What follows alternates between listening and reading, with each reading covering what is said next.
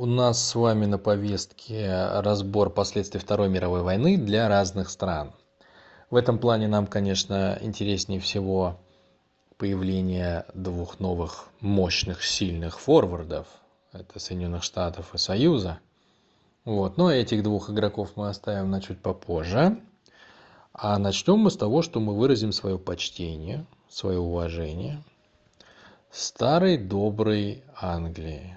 Этой вот э, пожилой женщине, которая спокойно, с чувством собственного достоинства правила, ну, по сути дела, половиной мира э, на протяжении долгих-долгих лет до всего вот этого великого действия. Ну и коли как бы э, мы говорим о том, что она была основой мира, капиталистического мироустройства, то в первую очередь, естественно, надо, э, надо разбираться с ней. Значит, что же там было с Англией? Тут есть две основные точки зрения. Я расскажу и первую, и вторую. Ну, может быть, точек зрения и больше, но я их так обобщил в основные две. Расскажу обе в двух словах, чтобы мы посмотрели на ситуацию с разных сторон. Значит, первая точка зрения заключается в том, что Великобритания по результатам Второй мировой войны потеряла все свои колонии, все свое супер-мега-колониальное могущество. Естественно, не только Англия потеряла, там Франция потеряла Индокитай, Голландия потеряла Индонезию, и кто там чего только не потерял. Но мы говорим прежде всего об Англии. Как это было? Напомню в двух словах, что э, поначалу, поначалу всей этой истории к вот этой самой пожилой почтенной женщине приставал молодой, отмороженный на всю голову Адольф Гитлер. Приставал с самыми серьезными намерениями, он хотел э, ее внимания и долгосрочных крепких отношений. Вот. Естественно, никак не могло прийти в его э, немецкую голову, что никак вот он, ну вот никаким образом не может быть интересным для э, монархов великой британской империи, в которой даже не заходит солнце, как мы знаем. Что все его надежды и чаяния совершенно бесперспективные. Вот, это, э, вот этой мысли там, по своим определенным причинам а, Адольф Алозьевич никак не допускал. А для Англии, ну, это, это был как, э, вот как это самое, как взбесившаяся обезьяна с гранатой. Ну, кто же на таких вот, э, с такими, с такими партнерами вступает в долгосрочные отношения? Это штука себя как бы это морально унизить. Вот. Если смотреть на Советский Союз, то для, то для монархов, чья история уходит веками туда, вглубь, вглубь в, это, в средние века и дальше, и дальше.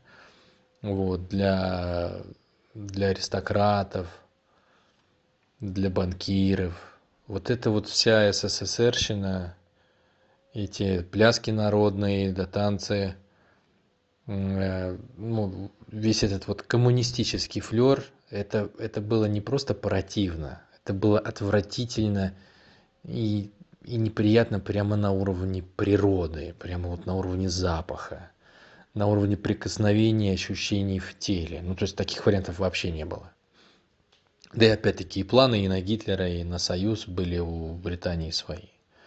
Поэтому, естественно, старушка Англия, она смотрела в другую сторону, на страны заморские, заокеанские, прежде всего на Соединенные Штаты Америки.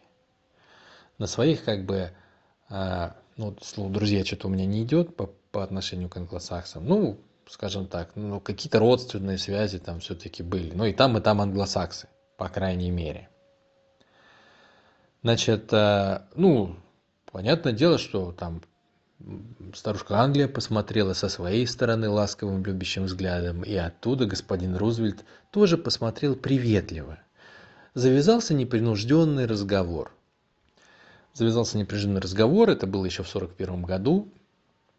Напомню, что ситуация была тогда такая, что а, Адольф Гитлер свои ухаживания, ну, он это вот, он к этому подошел несколько так жестковато, по-немецки. Поэтому он старушку Англию бомбил, он кораблики ее топил, он ее торговый флот существенно поуменьшил, и боевой флот тоже существенно поуменьшил. И заводики побомбил, и промышленность попортил, и настроение испоганил.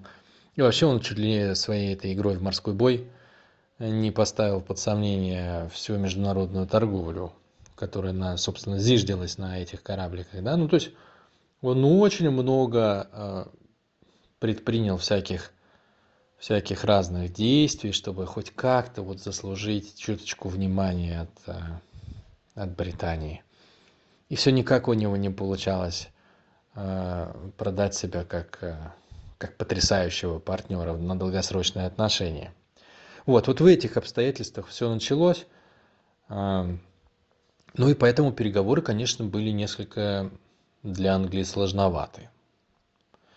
В каком плане? Ну вот если мы возьмем э, господина Рузвельта, то у него, собственно, все хорошо. У него надежный тыл, он в тепле этот тыл, он прикрыт. Никаких беспокойств у него в стране особых нет. Ну, там была депрессия великая, которая, судя по всему, была разыграна, чтобы уменьшить уровень жизни, чтобы довести людей до войны, да. Ну, с этим как-то уже справлялись. Вот, тем более такие перспективы, поторговать, тут люди воюют, им же нужно оружие, им же нужны медикаменты, им нужны корабли, им нужны там продовольствие. Короче, жизнь-то налаживается, да? Люди друг другу морды бьют, а у меня-то жизнь налаживается. Примерно в такой логике существовал господин Рузвельт. Поэтому его позиция на переговорах, она была очень спокойная, она была очень мягкая, можем поговорить, а можем в принципе не говорить, как хотите. Можем сейчас поговорить, можем попозже поговорить, можем про оружие поговорить, а можем про участие нашими силами поговорить, а можем и не говорить, кстати, если вы там плохо себя ведете.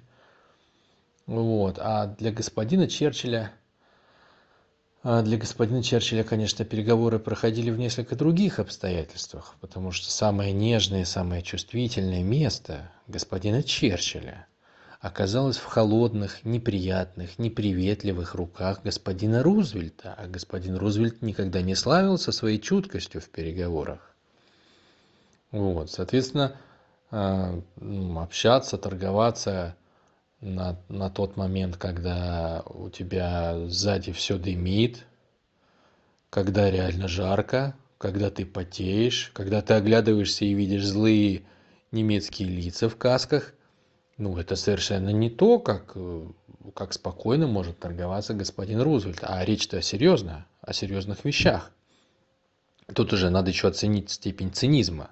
То есть встречаются 41 год, да, для, то, что для Союза – а, означает, что для него еще все впереди. То есть там даже воображения не хватит представить все те ужасы, через которые предстоит пройти Советскому Союзу. 41 год. Только начало. А люди уже э, встречаются обсуждают, как будет выглядеть послевоенный мир. Тут уже все понятно, тут уже все известно, что мы победим, это, это очевидно. Очевидно, что править будем мы, как э, прежний лидер, который постепенно уступает место, и новый лидер, который постепенно перенимает инициативу. Ну, тут же, собственно, все понятно. Все понятно. Поэтому люди в 1941 году уже встречаются поговорить о том, как мы вместе будем править, когда все это закончится. И там и мысли даже нет о том, что мы можем не оказаться победителями. Вот, ну, это, это про степень цинизма. Соответственно, а, позиция Великобритании изначально очень простая. То есть, ну, мы тут главные, были главными, будем главными. Ну и, собственно, о чем говорить -то? Союзу помогать вам нет смысла, потому что, ну, вы же видите, что там уже напали на него, как он весь растерялся.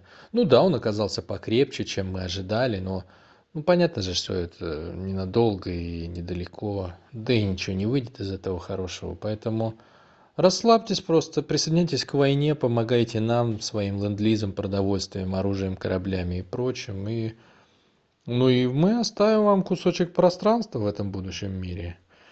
Вот но э, так как все-таки в своих э, э, в своих неприветливых руках держал чувствительное место именно господин рузвельт по отношению к господину черчиллю то господин Рузвельт имел наглость продавливать свою, свою жизненную позицию, свое видение будущего, в котором Соединенные Штаты имеют куда больше важности и веса, чем хотелось бы Великобритании.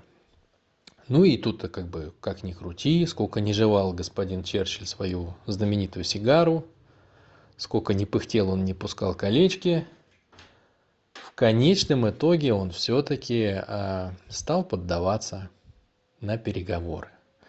И на, там, на каком-то кораблике, я уже не помню, как его называли, родилась та самая знаменитая Атлантическая хартия, где были закреплены основы будущего мира. То, что потом постепенно переросло в Организацию Объединенных Наций. Там такими вот высокопарными, ну, по-англосаксонски, как принято, такими высокими, размытыми фразами написано, что миру мир, что все народы имеют право на самоопределение, что свобода самовыражения, свобода воли – это прежде всего, что все могут со всеми, ни у кого не надо спрашивать разрешения, все уже взрослые, ну и так далее и тому подобное. Короче, если вот читать это, это как бы так вот по существу, Великобритания открыла свое, как это сказать культурно, внутреннее пространство – для внешнего вторжения. То есть она открыла свои рынки для товаров Соединенных Штатов Америки и других государств. Ну, конечно, прежде всего Соединенных Штатов Америки, потому что там было основное производство, основная экономическая мощь. Ну и таким образом мы и говорим о первой точке зрения, что Великая Британская империя в этом смысле она развалилась. То есть она открылась для внешних воздействий, для внешнего влияния, для внешних потоков. Вот, то есть были сняты защитные меры. Великобритания пообещала, что она не будет пользоваться той помощью, которую ей оказала Америка. То есть не будет продавать э, полученные товары наружу, то есть ограничила свой экспорт, ограничила свою экономику, влезла в долги по, по самую нехочуху ну и так далее и тому подобное. Вот. Естественно, причем все это не, ну, вот эти вот все переговоры там и шептания на кораблике, тут же планета-то у нас тесная, да, кто-то пошептался на кораблике, а вот слышно на, на другой, на другой стороне планеты, поэтому под этот шепот Индия сказала, что она будет воевать на стороне Великобритании только если, э, если она получит независимость после войны. Вот они, вот отношения, долгосрочный строй после этого. Колониальные. Ну, в общем, трон зашатался. Трон зашатался. Это же все увидели. Да? Одно дело там заходит уверенный в себе монарх, там а, королевская походка идет, там взгляд орлины сверху вниз, садится на трон и э, явит свою волю. Да? Другое дело, там входит что-то съежившееся, сморщенная, какое-то суетливое, напуганное, странно озираясь, э, взбирается на трон, а трон шатается, там и скрип слышно на весь зал. Ну, то есть это же разные ситуации. Поэтому, понятное дело, там все это самое подняли головы, все шакалы подняли головы. А, и посмотрев на Индию, а дурное дело не хитрое. Понятное дело, что там полыхнуло. Там один вспыхнул, остальные мгновенно загорелись. Срезонировали. Там уже все пошли кто во что гораст, все стали стучать себе пяткой в грудь, требовать независимости, свободы воли. Ну и пошло-поехало. Пошло-поехало. Все это закончилось, как мы знаем. Ну, закончилось это вот официальным распадом Британской империи и появлением такой вот интересной, интересной такой вот не очень, может быть, понятной структуры, которая называется Содружество наций. Ну, Содружество – это другой слой, это не империя. Империя – это император, это сила, это мощь, это давление, да, а Содружество – что-то, это дружба, да, это какие-то теплые чувства, получается. Ну, наверное, такое бывает, что теплые чувства возникают между, между доминионами и доминантом. Ну, наверное, такое бывает, да. Стокгольский синдром – вот. Короче, сотрудничество, это сотрудничество, оно вот официально оформлено чуть ли не как супружество. То есть там все по обоюдному согласию. по любви, вот взяли, собрались, соединились, как-то вот, ну, поддержать друг друга там. Ну, считается, что это чисто такая формальная организация, она большой силы не имеет, империи больше нет. Ну, в общем, вот, вот, вот так вот мы типа при, приплыли по результатам Второй мировой войны. Это первая точка зрения. Есть еще вторая.